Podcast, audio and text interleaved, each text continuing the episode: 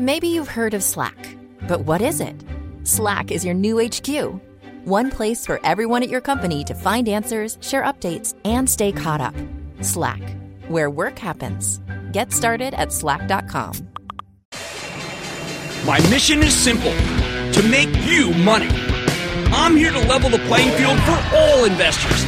There's always a bull market somewhere, and I promise to help you find it. Mad Money starts now. Hey, I'm Cramer. Welcome to Mad Money. Welcome to Cramerica. Other people want to make friends. I'm just trying to make you some money. My job, it's not just to entertain you, but to educate and teach you. So call me at 1-800-743-CNBC or tweet me at Jim Cramer. Today may have looked sedate on the surface. Dow gaining 38 points, S&P backsliding a small amount, 0.01%, Nasdaq declining 0.19%. But underneath, we saw a radical revaluation of all sorts of stocks. Yep, we were forced to reconsider how much we're willing to pay for certain stocks now, how much we'll pay for a certain amount of growth now, and how much we will pay in the future, or do we sell? The most dramatic example. This morning, an activist firm with a brilliant reputation, Elliott Management, took a $3.2 billion stake in AT&T, gigantic, and sent a letter to the board of directors with a plan to unlock value. Stock currently trades at just under 37. They think they can get it to $60 plus by the end of 2021 if the changes are made. And that would be huge. AT&T's been a real long-term laggard. Elliott blames the underperformance on some ill-advised decisions by management like overpaying for DirecTV, which is losing subscribers, along with a failed acquisition of T-Mobile, which ended up jumpstarting their competitor with a gigantic breakup fee. But with some changes, Elliott argues that AT&T could be worth a great deal more than what it's currently selling for. Specifically, they want the company to divest itself from distracting side businesses, cut the fat for heaven's sake, emphasize some winning entertainment assets, and stop doing these willy-nilly acquisitions at every turn. Put it all together, and these activists believe that the stock could get a much higher price to earnings multiple. Notice, I didn't say Elliott's calling for the head of CEO Randall Stephenson. They didn't ask for board seats. That's astonishing. Elliott's known for hardball tactics. They once confiscated a warship from Argentina to collect what they thought they were what they were owed. They were owed it. In reality, though, you know what? I think this reputation is entirely overblown. Elliott's actually quite constructive if you're willing to work with them. But they're really showing a lot of confidence in ATT here.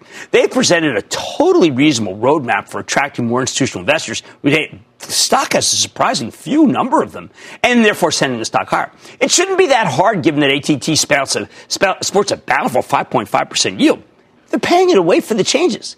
So why isn't the stock already a lot higher? Well, Elliott blames poor management stock market has judged ATT's leadership team and found it wanting. If they change their strategy, the stock could catch fire. Notice didn't say if they change the leadership, just if the leadership changed the strategy. Again, I thought it was very gentlemanly, even though I know many home gamers own AT&T because of its iconic reputation, big dividend. Hedge funds have shunned this stock because of management's missteps. Uh, but if Randall Stephenson embraces Elliott's plans, and the company has said that they already kind of agree with a lot of what Elliott wants to do, then the stock could be worth buying even after today's run. AT&T stock's still lagging well behind the rest of the market, and if they can get their house in order, I think you could end up looking very cheap in this environment. So yes, I say it's a buy.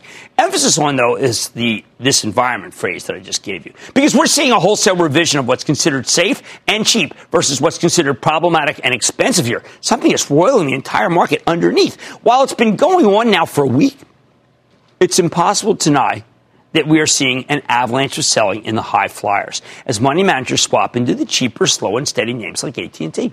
Today we saw a wholesale breakdown in super growth names as money rotated out of these now former market darlings into laggards. Uh, laggards is actually a little comforting given the sell off. So look at Shopify, which is one of my absolute favorite companies. Helps small businesses harness the power of e-commerce. Business is so good that earlier today, just this morning, Baird rolled out an extremely bullish piece of research where they raised their sales estimates. Shopify's got phenomenal revenue growth. There's only one problem. It doesn't have much in the way of earnings. This $358 stock down from 406 a few weeks ago. It's expected to earn roughly 70 cents a share for 2019. So even though it's got explosive growth thanks to a terrific secular trend, Shopify is absurdly expensive on an earnings basis. And the market's no longer willing to pay up, which is why the stock plunged another 5.7% today. Uh, and it, at least it's got some earnings. It could be worse. Late last week, CrowdStrike, the cloud-based uh, cybersecurity play, reported a fantastic uh, number, fantastic, and even raised their earnings forecast. Unfortunately, the company still expects to lose money. Suddenly, this market doesn't want to see some losses, and they've got some newfound competition. Instead, it just wants cheap stocks and ones that are turning a bountiful profit. Hence why CrowdStrike nosedived nearly 12% today, on top of Friday's hideous declines. People are really losing money here.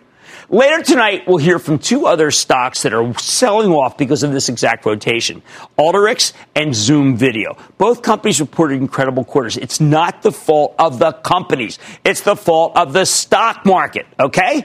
The market doesn't know what to do with these stocks. So what's now in style in Wall Street fashion show? Money managers want stocks like Citigroup with a 3% yield that's trading at nine times earnings. They want Goldman Sachs, which has a smaller yield with a faster growth rate, also at nine times earnings. They prize JP Morgan, even though it sells for 11 times earnings because it's doing so well. It's best run bank in America. It's not just the banks. The stocks uh, uh, uh, of the real down and outers, the oil companies rally too.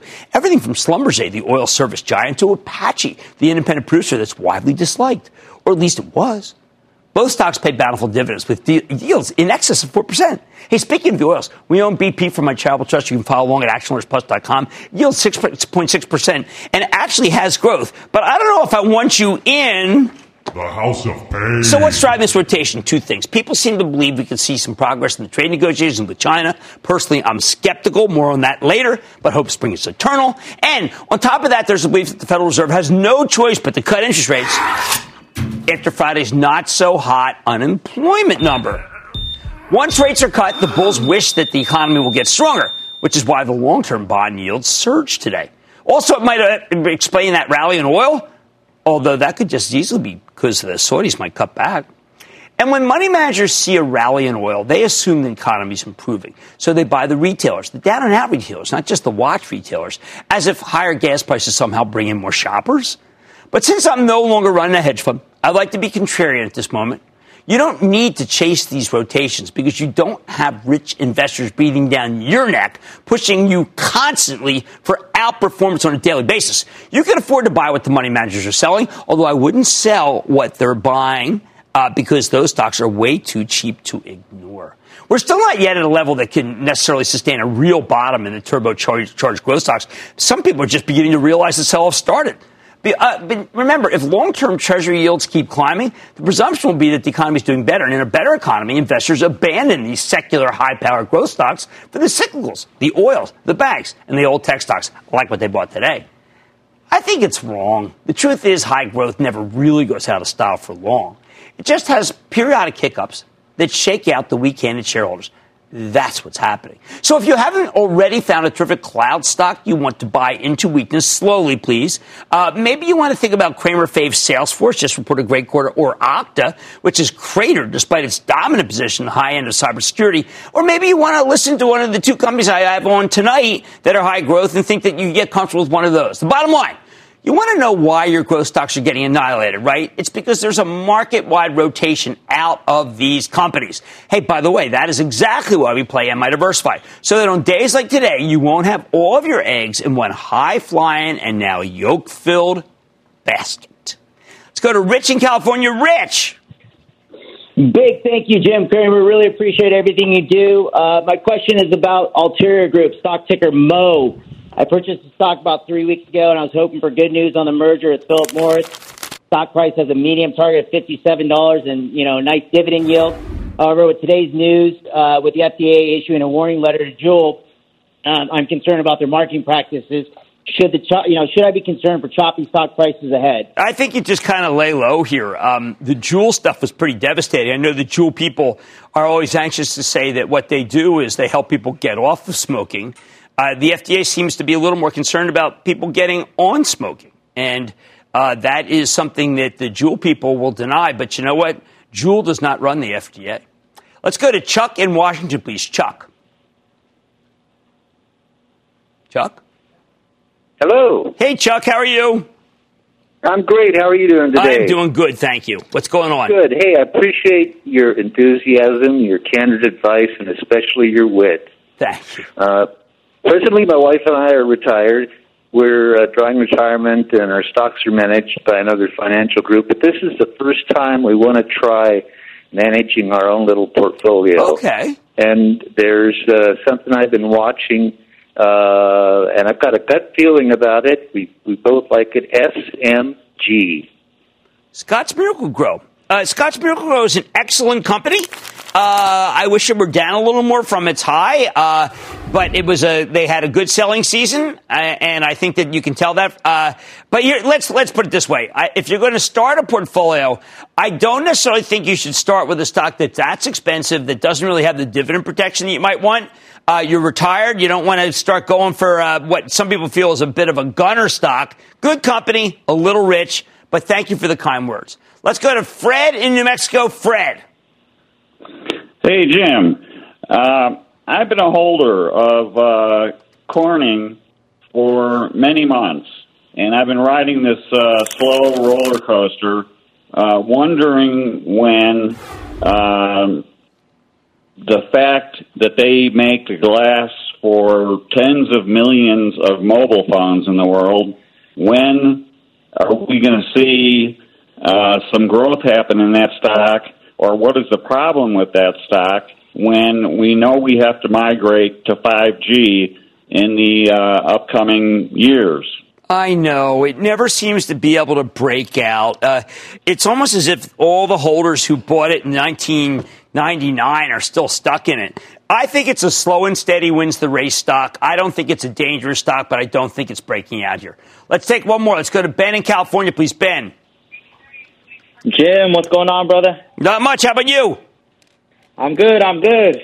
Question is on Slack. They had their first earnings since their direct listing last Wednesday. Initially, after earnings, the stock dropped about 15% after hours.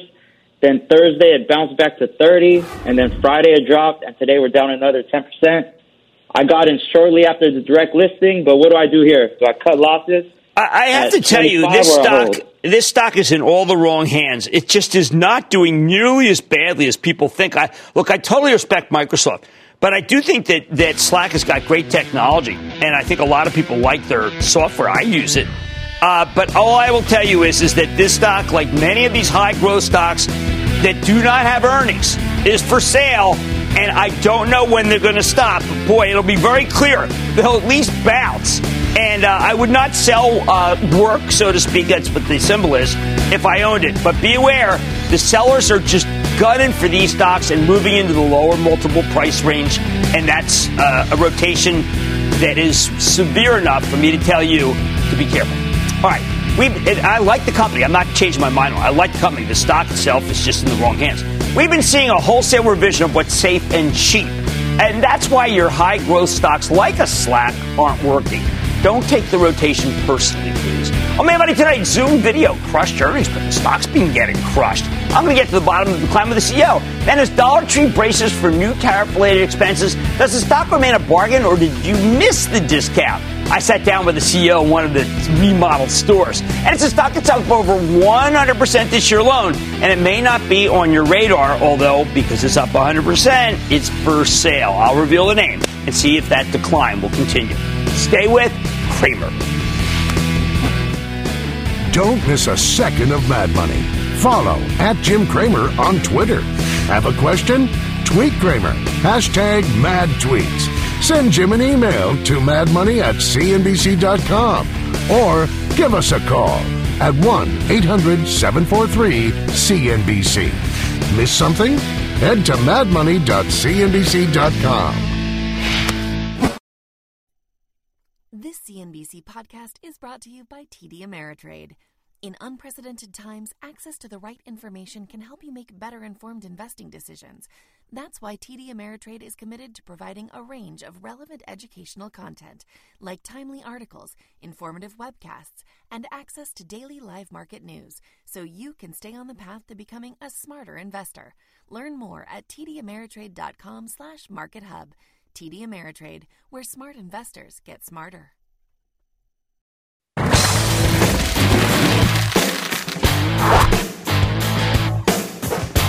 This market has started really just slaying its darlings. It's turned to get some of the fastest growing cloud names that investors couldn't get enough of earlier this year. Take one of my favorites, Zoom Video Communications, cloud based video conferencing play, which came public in April and quickly became one of the hottest stocks in the entire market, surging from $36 in its IPO to 107 near the end of June. I think this is a classic case of a stock that was Icarus like, got too hot, too hot for its own good. By the end of August, it had pulled back to the low 90s, but in the last week, it's been absolutely clobbered. Down nearly 8% on Friday before losing another 8% today to close at 78 bucks and change. The crazy thing, Zoom reported fantastic quarterly last week, just a monster top and bottom line beat, phenomenal full year guidance that was much higher than the analysts expected. And that's what happens when a stock gets overheated. Even spectacular numbers won't prevent serious profit taking, which is I always say, hey, buy it on a pullback back. Well, here we go. Even at these levels, it's still not cheap. But Zoom is a great growth story, and sooner or later, its stock will be absolutely worth buying. So let's take a closer look with Eric Yuan. He is the founder and CEO of Zoom Video Communications, one of your, our favorites. You better sense of how this company's doing, where it's headed. Mr. Yuan, welcome to Mad Money. Hey, Jim. First of all, thank oh, you so much. I'm absolutely. very excited to be on your show. Okay, Eric. So you've got two different clients, and I'm going to ask you about them. One is HSBC, 290,000 hosts. The other is my executive producer for my morning show, Todd Bonin, who used Zoom for his football fantasy draft. How can something work for a football fantasy draft and work for the most far flung bank in the world? so Video is the future of communications. Video is the new voice. Zoom can connect people with any device, anywhere, anywhere they want. That's why we have so many customers from all kinds of industries, right? Like high-tech companies, Uber, like HSBC, banking institutions, right? Any companies can leverage Zoom to improve their collaboration. Now, you started at Cisco. Cisco has WebEx. WebEx is run by some, by, uh, now it's run by Amy Chang, who's spectacular, gave a very good talk, uh, to the, to the team two weeks ago. How do you compete against a, a, company that you left that you know is a great company, Cisco, uh, given the fact that they are doing a huge amount of business on their own? Yeah, Cisco is a great company. I was there for four and a half years. I learned a lot at Cisco we really focus on the customer side, right? We listen to our customer carefully. We want to be the first company to really understand the customer's pinpoint. And then we also want to be the first company to come up with a solution.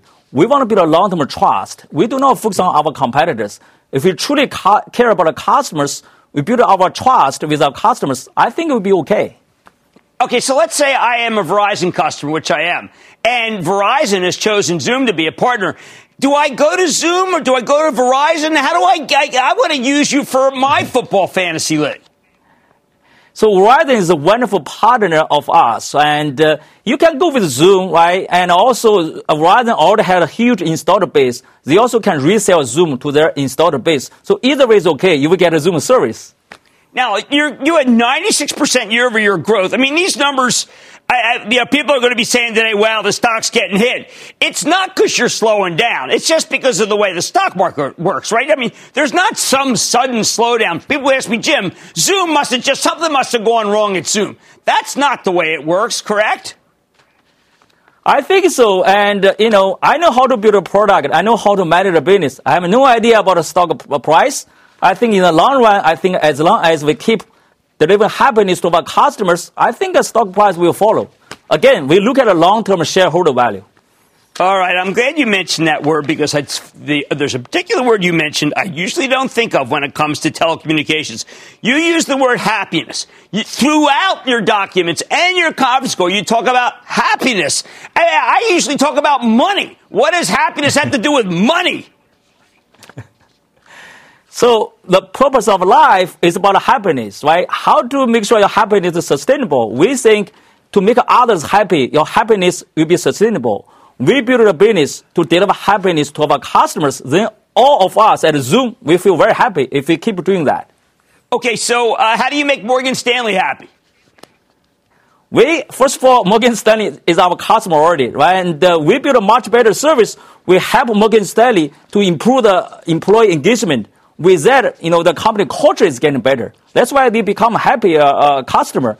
And, uh, you know, after a while, Morgan Stanley will see the huge value after they deploy the Zoom. Think this is a way for us to deliver happiness to our customers like Morgan Stanley. All right, so what is the best way to to measure if you're a retail investor? Do we look at your rapid revenue growth? Because your actual contract stra- strategy makes it a little bit harder for me to analyze it by deferred revenue or billings. What's my metric here?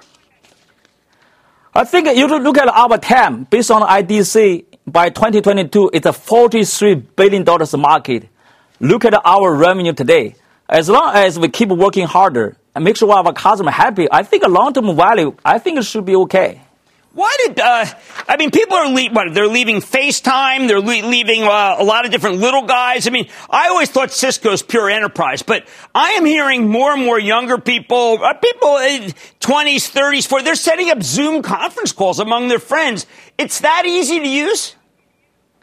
Zoom, you are right on. Millennials, they always want to use the best breed service. That's the reason why look at all the millennials. They all probably want to use Zoom because Zoom offers a much better service. I, I, it's very I, easy to use. I have to tell you, you're you run a remarkable company. I know Cisco doesn't want to lose share to you since you uh, were at Cisco, but I want to congratulate you for everything you've done. It's a remarkable story. Jim, thank you so much. I really appreciate it. Oh, terrific. Okay, that's Eric Yuan. And now, look, Eric he is not. There's nothing happening at the company that's why it's going down. You gotta believe me. You just heard Eric Yuan, and his story is so good.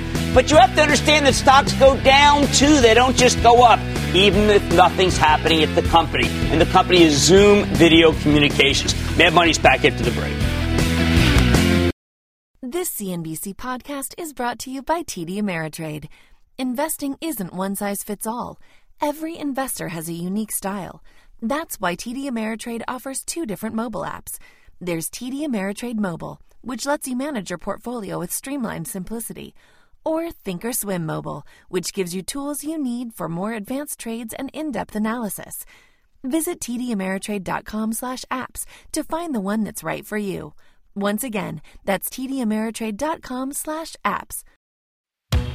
Americans can't all lead a swashbuckling life of treasure hunting, but they can do the next best thing and visit a dollar store. In good times and in bad, everyone loves a good deal. And in a world of swirling trade war worries, can investors continue to expect a good deal from the stock of Dollar Tree? I keep telling you, there are two kinds of retailers that are working in this environment. There's the big dogs that have the they got the strength to strong arm their suppliers and crush their competitors because they got scale. And then there's the off-price players that offer incredible values that you can't really find anywhere else. Consider the spectacular recent move in Dollar Tree the dollar store chain that's now turning itself around by sprucing up the lackluster locations they acquired from Family Dollar a few years ago. Last November, CEO Gary Philbin came here and he told us that this term was coming. And if you're listening, boy, you've got some phenomenal gains. Stocks on nearly 20 bucks just in the last month or so. Could it have more room to run? Earlier today, we got a chance to check out this Dollar Tree turnaround in person. We joined Gary Philbin at one of his renovated Family Dollar locations in Asbury Park, New Jersey, which happened to be the one that's right near my place. Take a look. Gary, we are in a to me, new store. I have told you often I didn't like the old store. How did you do it? Because this place is gorgeous versus the previous model. Thank you, Jim, and welcome to the Asbury Park Family Dollar. And what you see here is really the culmination of everything we've been talking about on H2. So exciting wow items, more of what our customers want on frozen food the injection of over $20 wow sections within the store. We're very excited. Thank you. Now, a lot of the analysts have been saying, when is the turn going to occur in the wholesome? You got 7,000 this, 7,000 uh, of Dollar Tree look, maybe stop me because when you were at 85, you were saying the turn is happening, Jim. It is obviously happening. Uh, where are we in terms of the progression? Well, this is an important quarter for us. So keep in mind when I saw you back in November, we've gone from a 1 4 comp at Family Dollar to 1 9 to 2 4. And we've accomplished a thousand of these H2 renovations. We are so excited. We're putting another 150 to get those done before September finishes. So that'll give us over a thousand for this year. So we need to do more H2s, but the whole fleet of stores did better in this last quarter. We sold more of what we are creating in our impact sections across our stores. Right. So it was a good quarter for all those reasons. All right, so what is the secret sauce behind an H2? And describe what an H2 is for the people who have not followed you along. Well, I would invite everybody in, but an H2 for us starts with the impulse right at the front end of the store. You're going to see incredible one, three, or five dollar uh, items, expanded party. You're going to see what I think is just a wow discretionary on our clothing set. You're going to be surprised at the amount of dollar product through the store, and you're going to see impulse items around the store. You're coming into the store and you, you don't have a list, we're going to have something to put in your basket. Now, this store has a combination of things that I'd be paying less for that are store brand, national brand, but also items. I mean, are you really making any money with tariffs and all this on some of these dollar items? Well, the dollar items are a big injection from Dollar Tree. So, with a high operating income there, yes, I can tell you we do make a, a nice profit on the dollar items.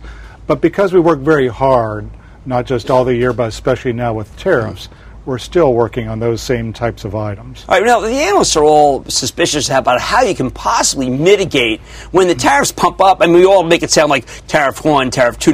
But who knows? I mean, a tweet is tariff five. I mean, is it not just a, a precarious time to be the CEO of Dollar Tree?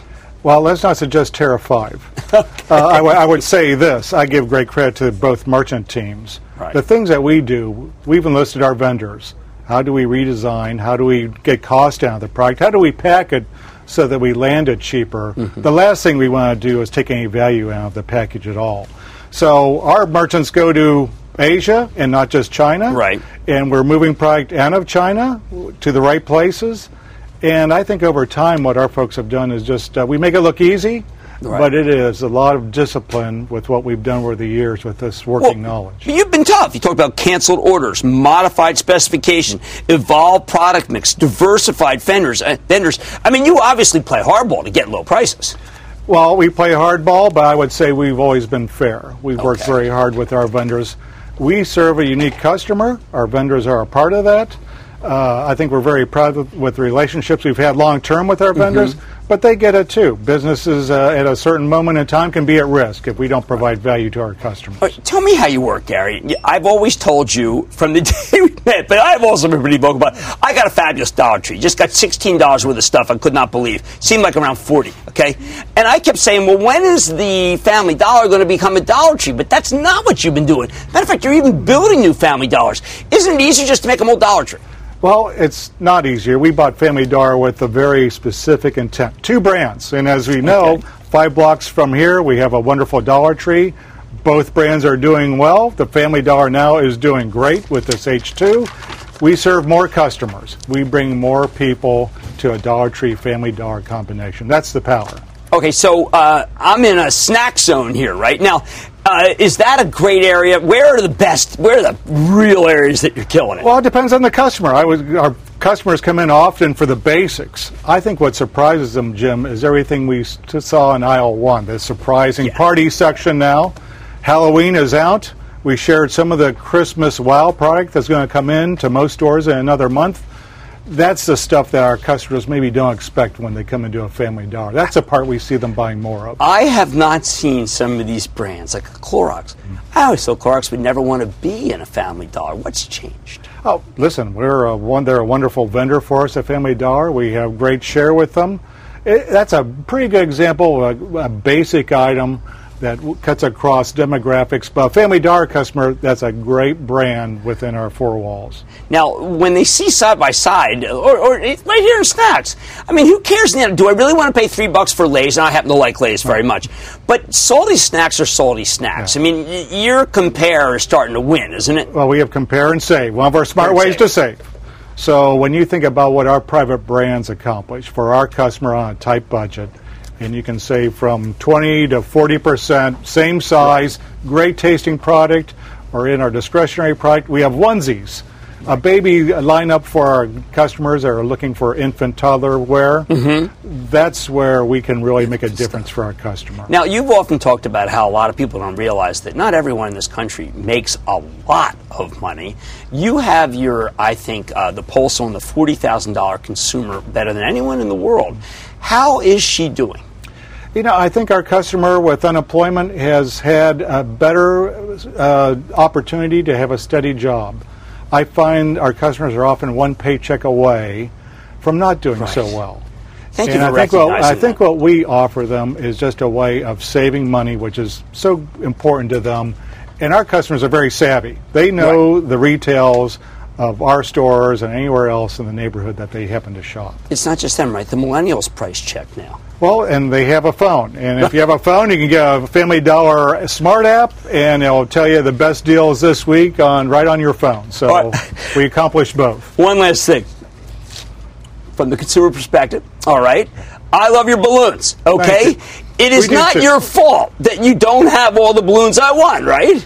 I apologize to all of our customers. Obviously, they love our party sections. The balloons really drive it. We're going to be tied up with a shortage here In- probably over the next 9 to 12 months. We think we see a horizon next year. Yeah, people better. think that helium grows on skies. It's not true. It comes out of the ground, and so it's, uh, it's what we have, is what we got to deal with. But uh, it, the birthday parties, you can still celebrate at a Dollar Tree or Family Dollar if you come in.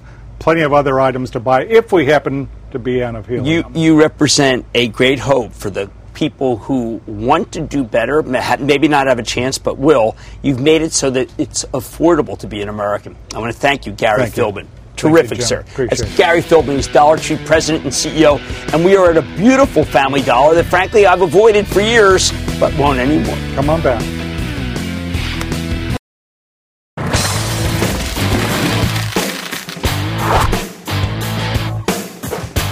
At last, are we finally getting that meaningful buying opportunity I've been talking about in the hottest of the hot cloud stocks?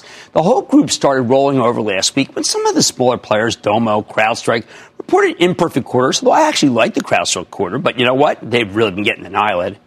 Look at Alteryx, AYX. It's the rapidly growing data analytics play, which is one of the hottest stocks around until last week. Now, I've been telling you to wait for this one to give you a pullback because I thought it was too expensive, even though it's got a terrific concept. Their technology sits in the middle of a, bus- of a business's data ecosystem, like a very efficient pipeline between inputs and outputs. No, well, now it's getting hit, hit hard. On Thursday, Alteryx was at 147. That's right, 147. Now Alteryx is $120. It plummeted another 15% today. And why? Simply because of the broader melee in the cloud space, coupled with the rotation to cheaper, safer stocks that I talked about at the top of the show. Nothing's changed with the underlying story, though. The fundamentals are still fantastic. Last quarter was incredible. So I think Alteryx is exactly the kind of stock worth buying slowly into weakness. Emphasis on slowly but do not take it from me. Let's dig deeper with Dean Stoecker. He's the chairman and CEO of Alteryx. Find out more about his company and where it's headed. Mr. Stoecker, welcome back to Mad Money. Hey, Jim. Uh, welcome and welcome to Silicon Orchard here in Orange County, California. All right, well, yeah, there it is. I always liked Orange County more than I like up north. Now, Dean, uh, I downloaded your book, okay? Because it's terrific. I download all the stuff that you do. But now I've got something that keeps showing, I, I'm going to show my age. I keep being told that this is the age of the badass analyst. How do I get to be a badass analyst? Well, you've do, you've done the first part, Jim. You've downloaded the software. If you click and run it, you're going to get the thrill of solving all over again. We we do this intentionally. We typically start our journeys with our customers by simply getting the 14-day trial and prosecuting analytics in a variety of ways so that you too can get the thrill of problem solving again. Well, what it seems like is that, uh, as you say, uh, code-free people get to learn things, and uh, people who like are code-friendly really get to learn things. How can something be both? Well, that's a that's a great point. First of all, Alteryx is a platform; it's not a point solution. So we purpose built the platform to address the two primary audiences that are affecting digital transformation today. We made Alteryx drag and drop, click and run, code free for the citizen data scientists, the 47 million people who are living in in VLOOKUPs and spreadsheets.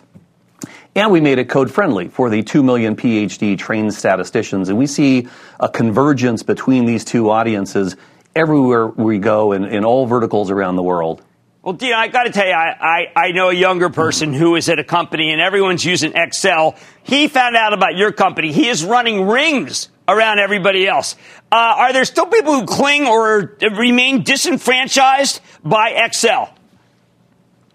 Well, of course. I think people are, are have been historically locked out of uh, BI and analytic processes from yesteryear. Those technologies are uh, you know, the systems of record deep in IT. And in order to get work done, analysts took their world back and they decided to try and do these big data analytics solutions inside of uh, a spreadsheet that was built 30 years ago. It's still going to be the last mile in analytics, but people are trying to, to figure out how do you put a trillion rows into a million row spreadsheet, and, and we know that that's untenable for most organizations. So we typically find the, the analyst who just doesn't like their job anymore because they're not productive citizens for the enterprise.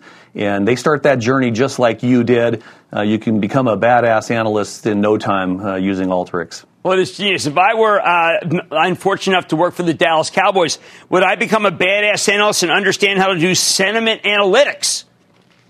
Well, sure. I, I think that uh, most sports teams, uh, and not just the Dallas Cowboys, but the Green Bay Packers, use Alteryx to do all kinds of things. Uh, things inside the stadium, things on the, the playing field itself. Uh, there's a ton of data that's being uh, assembled and accumulated within a stadium from uh, videos of lines uh, at the, the food counter, the the wait times at the beer stand, uh, tweets about players in Section Four during a particular play, and uh, you know the NFL teams are beginning to leverage analytics to drive a better experience not only for the players on the field, but a better experience for the the uh, patrons in the sta- in the stands.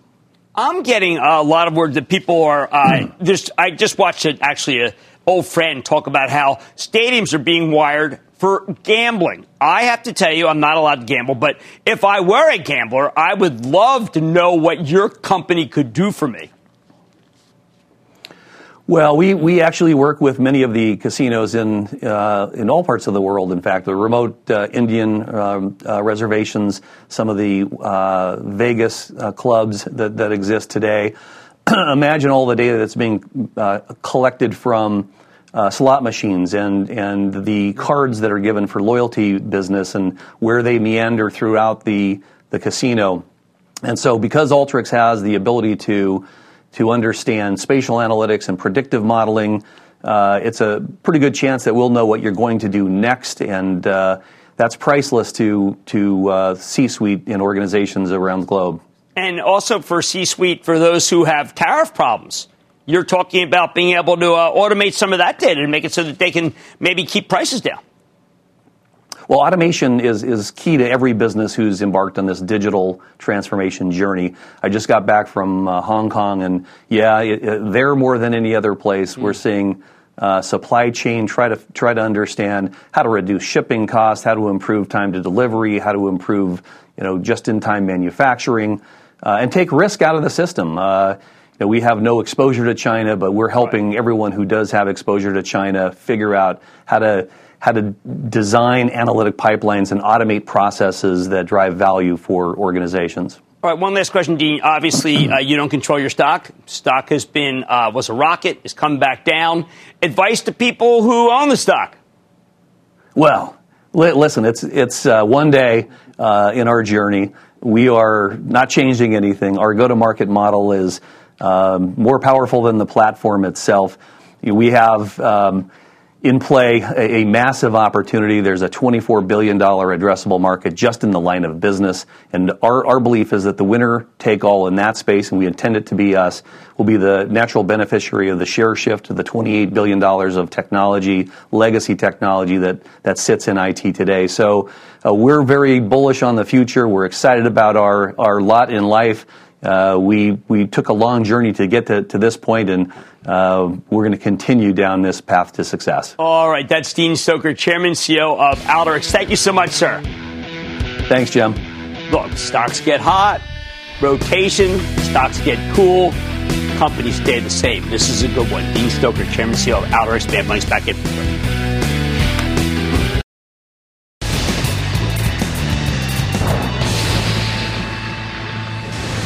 It is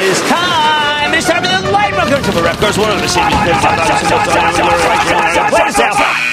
and then the lightning round is over. Are you ready, Skate Daddy? Time for the lightning round. Cramer, I'm going to start with Betsy in California. Betsy. Hey, Jim. First, thanks for all you do in teaching me how to study. Ah, and and uh, secondly, Jim, I'm calling you today about a one of a kinder stock. I know you like duopolies.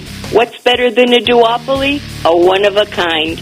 And my one of a kind is Vail Resorts. And let me tell you why I like it.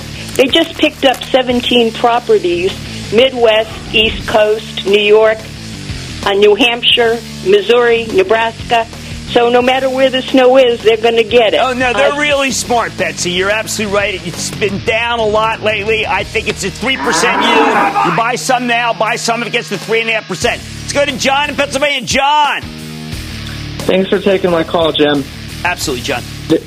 There's no FDA approved treatment for peanut allergy other than avoidance. What are your thoughts on Aimmune Therapeutics? I, I think it's a very tolerant- good spec just on that issue. I agree with you. It needs to be solved.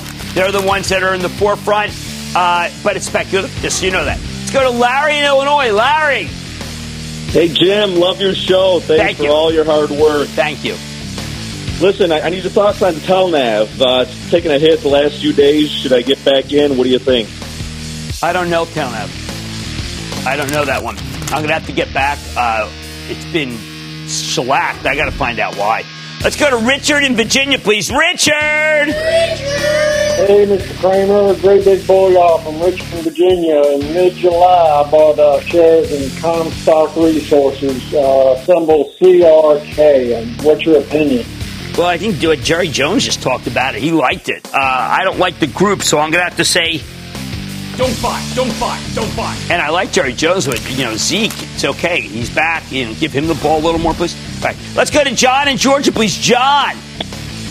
Oh yeah, from Atlanta, Jimmy. Oh, what's up? I got a question about waste management. Is it more room to run, or is it? This or day one of a sell off. Day one of a sell off is a day I don't like to buy. I want it to come in a little more. I don't like to be uh, at the the pioneer of a decline. Give it two or three more days, could come down more, and then buy, buy, buy. Why do we care? I don't want you to have a bad basis. The company itself is doing very well. Robert in Oregon, Robert.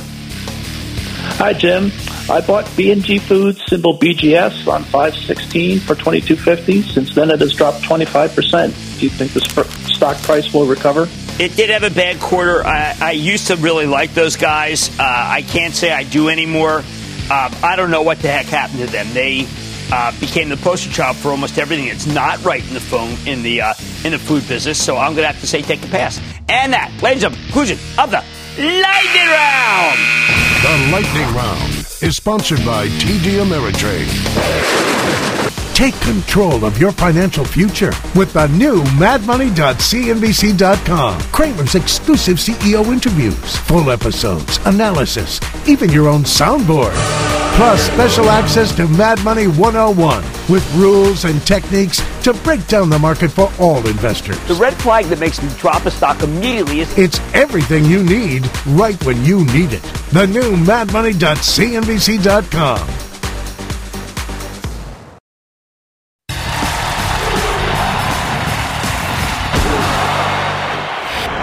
We're finally seeing lots of stories about the slowdown in China thanks to the president's tariffs. For years, most of the media bought into the idea that the Chinese economy was invulnerable. Now they're starting to question that one, aren't they? There's just one teensy weensy problem. The Chinese consumer economy, not the export driven one, but the consumer herself, might be in better shape than she seems. While you can't really rely on the official numbers from the Chinese government, this is an authoritarian one party state. You can rely on the numbers reported by American companies that do business in China, and so far they're surprisingly strong. No slowdown detected, aside from the obvious exceptions. For example, Caterpillar was hurt by weak Chinese orders. That's partially their own fault. Way back in 2011, Cat bought a mining equipment company called Bucyrus International. Back then, China was committed to building a lot of coal plants, so those machines were in high demand. Now their air quality is so bad, they're trying to cut back on coal and trying to go green. Bucyrus has been a big disappointment. So Cat's having a rough time. 5 to 10% of the business. However, the other major industrials with a lot of Chinese exposure, Boeing doesn't seem to have been hit, hurt yet. The 737 MAX issue is a serious problem. But given the shortage of new planes around the world, Boeing will bounce back. There's just too much demand for new aircraft. The big takeaway, though, of this earnings season is that while Chinese exports have gotten hit, Chinese consumer sales are doing quite well, much better than expected. When you look at the large capitalization companies that are embedded in China, for the most part, they reported spectacular sales. We get results from Nike in a few weeks, but back in June, CEO Mark Parker called out the strong sales in the People's Republic. Republic it was arguably its best uh, growing market. Estee Lauder just told us it delivered excellent growth in China and added that they've seen no slowdown. And while they're Canadian companies, Canada Goose and Lululemon both reported amazing sales growth in the PRC. Canada Goose, they, they cited China as a dominant market. Lulu's rushing to expand their Chinese footprint to meet demand. Its call at the end of last week actually shocked me with the robust spending power of the Chinese consumer. Apple gets a sizable chunk of sales from China, yet they still reported robust figures for all of their businesses, despite fears of a boycott that simply hasn't happened yet. Probably hear about that again tomorrow when they unleash their new uh, designs. Starbucks just keeps opening new stores in China. And again, they called it out as one of their best growth markets, if not the best. So if you were hoping for an easy win in the trade war, I think that may be a lot less likely, even though that's the current zeitgeist. For years, the Chinese have been trying to shift away from an export oriented economy and towards a more consumption oriented economy. Clearly, they're further along in that trajectory than we thought. I still believe and maintain that the United States is in much better position than China when it comes to the trade war negotiations, but the consumer economy remains in great shape. So don't look to China for disappointment, at least not yet. For the most part, the American companies that do business over there are making a killing. It's one of the best markets for our exporters, confounding the merchants of both doom and gloom. Stick with Cramer.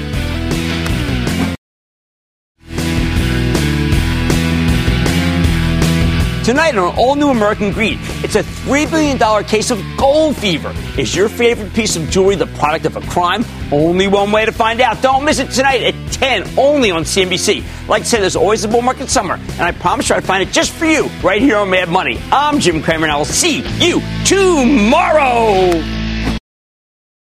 CNBC's Workforce Executive Council is a premier group of C suite human resources executives from leading companies across the country. It offers a members only portal and chat, plus exclusive industry content, with access to breaking news calls and digital networking experiences. The network and resources HR leaders need now. Apply to the Workforce Executive Council at cnbccouncils.com slash WEC.